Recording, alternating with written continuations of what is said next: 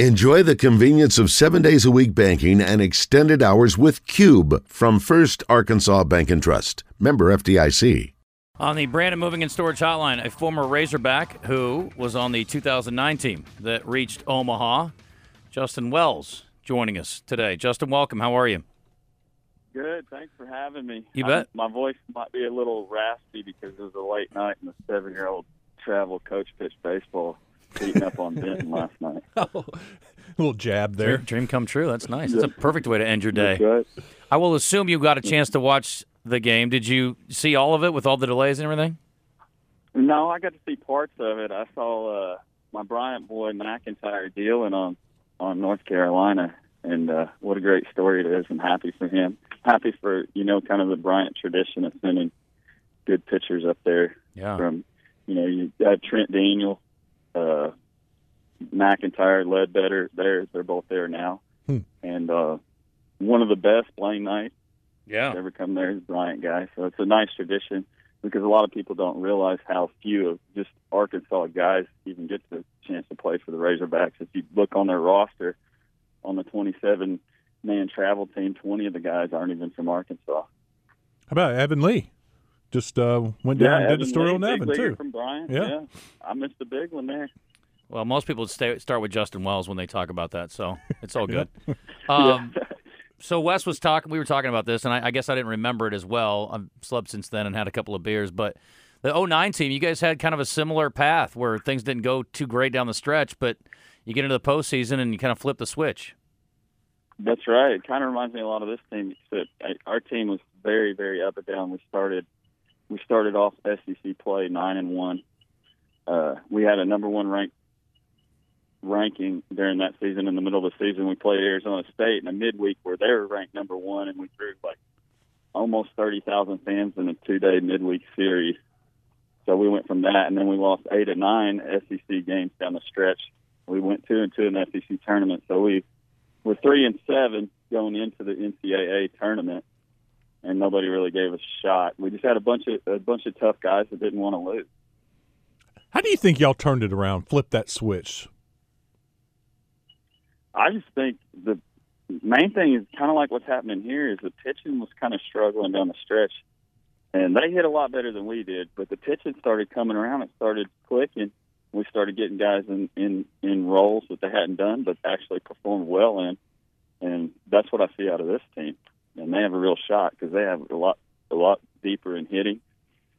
And it's kind of funny talking about uh, the 09 team. We went back in 19 before COVID, and they had a little reunion for our team.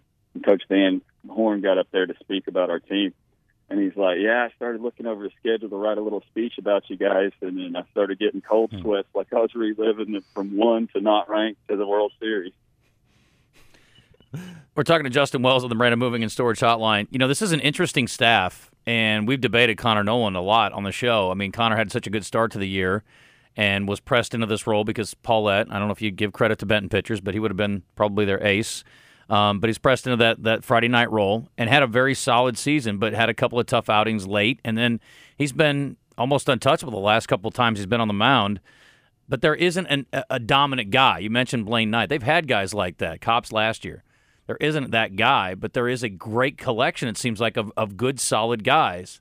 Um, give me kind of your thoughts on the on the pitching staff and, and what, what they I guess how you think it'll translate to Omaha and what the demands are of a World Series run. You're you're definitely right on with that. I like the pitching staff, and the guy like Connor Noland, he's gonna he's got the experience, and it's experience in the SEC is undescribable. Just because wherever you came from, whether it's high school or junior college, the speed of the game is so much faster. Each guy runs faster, they hit the ball harder than you've ever seen. The nine hole guy can take you deep. Where wherever you come from, that really didn't happen to you.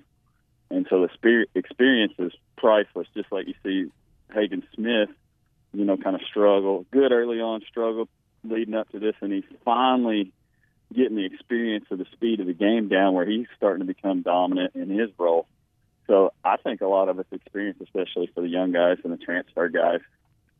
What do you think? about in, against the SEC? What do you think about Hagen Smith's new role as the closer? I love it. He's a tough guy. He's got a you know a warrior attitude when he gets out there, and that's what it takes at the end of the game. you know, your starting pitcher, he's got to be a tough guy too, but he's got to be able to control and ride the roller coaster where your closer can just be just a kind of a crazy guy that goes out there on the on the verge of ready to fist fight everybody. we asked Connor Noland this last week, and he said it doesn't matter to him. What about for you? Is the mental approach different for a pitcher starting versus coming in as a reliever? Definitely, definitely. Because as a starting pitcher, like when I started leading up to it, it's the anxiety of, man, you know, you never know how it's going to go as a starting pitcher. So you're anxious. You're not never really nervous. You're anxious for the outcome because you after you the nerves are there until after you throw that first pitch, and it and then it becomes just the same game you played your whole life, whether there's twelve thousand fans or no fans. But it's just anxiety. Whereas to a reliever, you just show up and you're just sitting there watching the game. The telephone rings and they say, they call your name, say get hot and hurry up. And you don't really have time to process it yeah. a whole lot. Yeah. How about uh, McEntire? And you know, I felt like he's been one of their most dependable pitchers down the stretch, and I thought there was a chance he'd pitch game two. What have you seen from him and the opportunity that he's been given? Just the consistency of uh, being able to throw the off-speed breaking pitch for a strike. It doesn't matter how hard you throw. If you can change speeds, so you can your off speed, you can throw it for a strike in any count. You you keep the hitter from guessing. They can never guess or sit on a pitch. It doesn't matter how hard you throw. And you know, at 90, 91 miles an hour, he's not scared to pitch inside. And there's a lot of guys that don't even pitch inside, even at that level. Justin Wells with us on the Brandon Moving and Storage Hotline. What's it say about a team? Uh, because you guys did the same thing, but to go to Stillwater, win that regional, then go to Chapel Hill, win the super regional. You guys went to Norman and uh, Florida State. What what does it say about a team to be able to go on the road and do that? You know, just a bunch of really tough guys, like I said earlier. But part of it is when you go on the road, I always liked it because there's not as many distractions. I heard Robert Moore on the radio last week saying it's a lot easier to play on the road than you think. Just because when you're in Fayetteville and you're starting to do well and you're getting all the publicity, you're going to the College World Series. Just about everybody you come across in your life wants a ticket, wants a picture, wants an autograph. So it's nice to get away from the distraction. Your phone doesn't ring all the time when you're on the road and you can really concentrate on baseball. I remember in '09 when you know, Wes used to come up there and visit me and my my roommate Mike Bolsinger and you know take us out for beers when we were like 18, stuff like that. no, I'm just kidding. We come on now, you're 21. yeah, no. Was it? It may have been Carver that was only 18. Yeah, yeah, I think that's right. What are your memories of being up there? I'm, I'm looking back through that 09 uh, tournament, and I mean, I covered it. I don't know if I was there or not. I don't know. I've been to a couple of them. I think I might have been this one. Uh, but you guys won a couple, and then you lost to the eventual national champion twice. What What are your memories of that 09 run? There's, oh, there's a lot of good memories. First comes to mind when we were rolling, the bus was rolling up, and LSU fans flipping us off on the way there. Uh, also, the fan oriented part of it, they treat you like royalty. And and if you've never been to the College World Series, it's so fan friendly. They have like wiffle ball courts set up, home run derby for the kids, and T-shirts, and it's just a, an awesome event if you ever get the opportunity to go.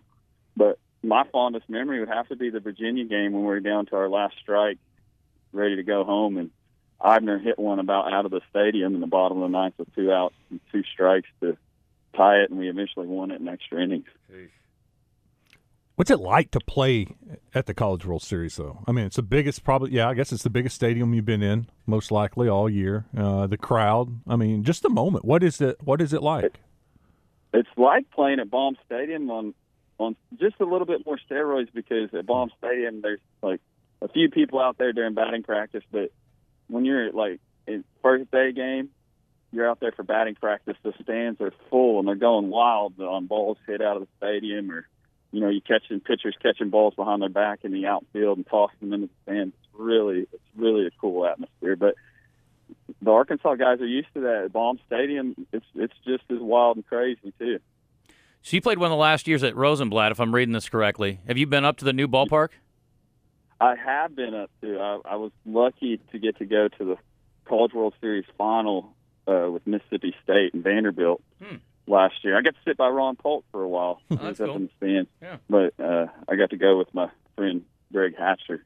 Took me up there, and it was an awesome experience. Yeah. Justin, uh, is this the year? Does Dave Van Horn finally get it? Do you feel like they're, they're, they're playing well enough to win the whole thing? Well, I wish I, I wish I knew for sure because I, I would probably put a little money on it, but I don't know. Baseball's just so inconsistent. You got to be hot at the right time. You got to have timely hits. Uh, you have to have great performances from pitchers in clutch situations. And like I was talking about earlier, when you start, you just never know how it's going to go. You, even if you execute your pitches, if they they're ready for them, they're going to they're going to hurt you. But I like our chances, especially with you know top seed like Tennessee, the Tennessee Wildmen getting beat out and all their antics, and they can't bring their fur coats to Omaha and their daddy hats. What, speaking of those antics, Roc Riggio, if if that would happen back when you played, would you have had a problem hitting him at his next at bat? Not one problem. I was I was even uh, texting some buddies saying, just let me see that one time for one pitch. You got you have to rein a guy like that in, especially what's to me I, I view it as what is there to lose? He's beating you. He was like 13 to 22 with four or five home runs. You're gonna you want to put him on anyway. Might as well put him on and send a message also. But I don't like the the antics showing up a pitcher, just like with all the home run trotting. What how would he feel if I struck him out and I threw my hat and the glove in the air and did a little dance on the mound? Roc Riggio visited Arkansas. He, he went on a uh, you know on, on a visit, and I guess you know he seriously considered going to Arkansas. If he played for Van Horn, how would Dave Van Horn treat Roc Riggio? No problem reining him in. There's no problem. There, there's just so many stories about the way Van Horn handles stuff. You know, uh, for example, I won't go into the story and what happened, but Keuchel was kind of acting a little crazy one time, and Van Horn just set him straight and said, "I should have sent you to JUCO. If you're to act like that, I'll send you to junior college." And come, you know, after all said and done, he's a Cy Young Award winner. It's crazy, but he's he's good at reining in big time players. Yeah, I mean, again, you know, I tweeted this last night. It's like you know, you look at the way it's not like they're picking on Tennessee or they're picking on Oak State. I mean, again, I think most people have a perception there's a right way and a, wrong way to play this particular game and to celebrate success. Like the kid standing on second base yesterday after getting a big hit in the, late in the game for North Carolina. He's, you know, hooting and hollering and rooting and yelling at the crowd, you know, getting them fired up. Nothing wrong with that. But you know, you got the kid at Tennessee. You know, he hit the home run the other day. He literally hits himself in the chest with a bat, like he just won the World Series. Throws the slams the bat down, and you know, I'm like, dude, get get over yourself. And then again, I think there's this. Uh, the whole thing with them is just, you know, again, it crosses the line between celebration and and just being a complete ass clown. I mean, I don't know, it just sucks. Yeah, I hate it for I them. I totally agree. And also, you probably saw the video of. Uh, the Weatherford Junior College game where the guy hit a home run, he was celebrating, talking, saying something, and the pitcher ran over there and tackled him and knocked yeah. his helmet into the air, and you know went viral. I don't know if you guys saw yeah, that. Yeah, we saw it. But that's the stuff. That's the stuff that they're going to bring out. If people, it's more than just baseball. It's showing up another human being. If you know, if you're at a restaurant eating, are you going to let somebody come over there in front of everybody at the restaurant and, and accost you in front of everybody without standing up for yourself? I don't know how good's a steak, Justin. I mean, is it worth me getting up? I don't know. I mean, do I want to finish my meal or not? Depends. You know. That's right. If I'm at Mickey D's, you're probably going to get punched, but you know. Does it That's surprise right. you at all? Uh, because Vitello under Van Horn for so long that some of that didn't rub off a little bit, or you know that he he, he would allow his team to do this. Well, I was talking to Van Horn because I don't know. I've only met Tony Vitello one time, and I, so I don't know him personally. But Van Horn was kind of talking, and he's like he kind of has a different attitude and mindset of what we have, and he, gets his feelings hurt a little easier than everybody else. So I, I don't know if that's where some of the antics come from, and some of it is motivation. Some guy players he gets players because hey, I want to go play for a guy to let me do whatever I want.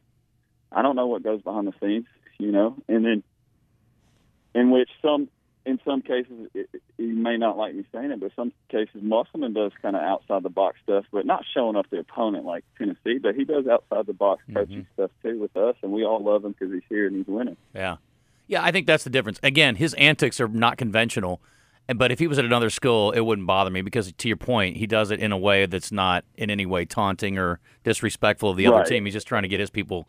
I mean, he'll do anything to get his people mm-hmm. fired up, which is cool. I, I like that. Yeah. So. And you know, and again, I think that's Vitello's way, but it's it's not. In, in my opinion, it's not very uh, classy way to do it. Yeah. Where Musselman's not showing anybody up. Yeah, I patently reject the, the argument too. There were some people that were going at me at, on Twitter, and it's like I don't hate Roc Riggio because he's a bad a good player. I think he's a phenomenal player. I like watching him play. I just don't think it's necessary. Look at Honeycutt. Kid's a true freshman, 24 homers, flies. I mean, makes great plays defensively. I'm I'm I mean, I was celebrating that center field catch yesterday uh-huh. on I mean, it's kid's awesome. But nobody's saying anything negative about him because he's not a he's not a goof. So, anyway, Right. And it's just in anything in life. You act up after act like you've been there before. Mm-hmm. People appreciate a classy guy, especially a good classy guy, not Yeah. the guy that's look at me after doing something well. That's right. Well, listen, Justin, we appreciate the time. Uh, so you're coaching kids, your kids, other kids? Yeah, I, the Bryant Black Sox seven year olds, come check us out. We're we're getting better and better and better as the season comes out. It's a lot of fun. It's my new hobby. Okay. It's a stressful hobby. After this year, I might take up fishing instead. Got any future Razorbacks on that roster? oh, we got several that. If I if I could predict the future, that we might have a shot. Hopefully, my kid's one of them. He wants to do it, so I try to get him out there and push him as much as I can. I think that'd be great. That'd be awesome. Seven year olds. So what we got about eleven years? I years. know, but don't judge me because I know it sounds crazy, seven-year-old competitive baseball, but that's how I grew up doing it. I come from one of the most competitive households out there. Ask my wife; I, I, I can beat her at marbles, and then I hover over and flex. You're not being classy when you win at marbles, Justin. We just No, talked about I, this. I go Tony. I go Tony Vitello on her. and drop her. she wants to. She wants to hit me with a pitch. I love it. Uh, well, you better get on the phone with Greg. We hope to see you in Omaha.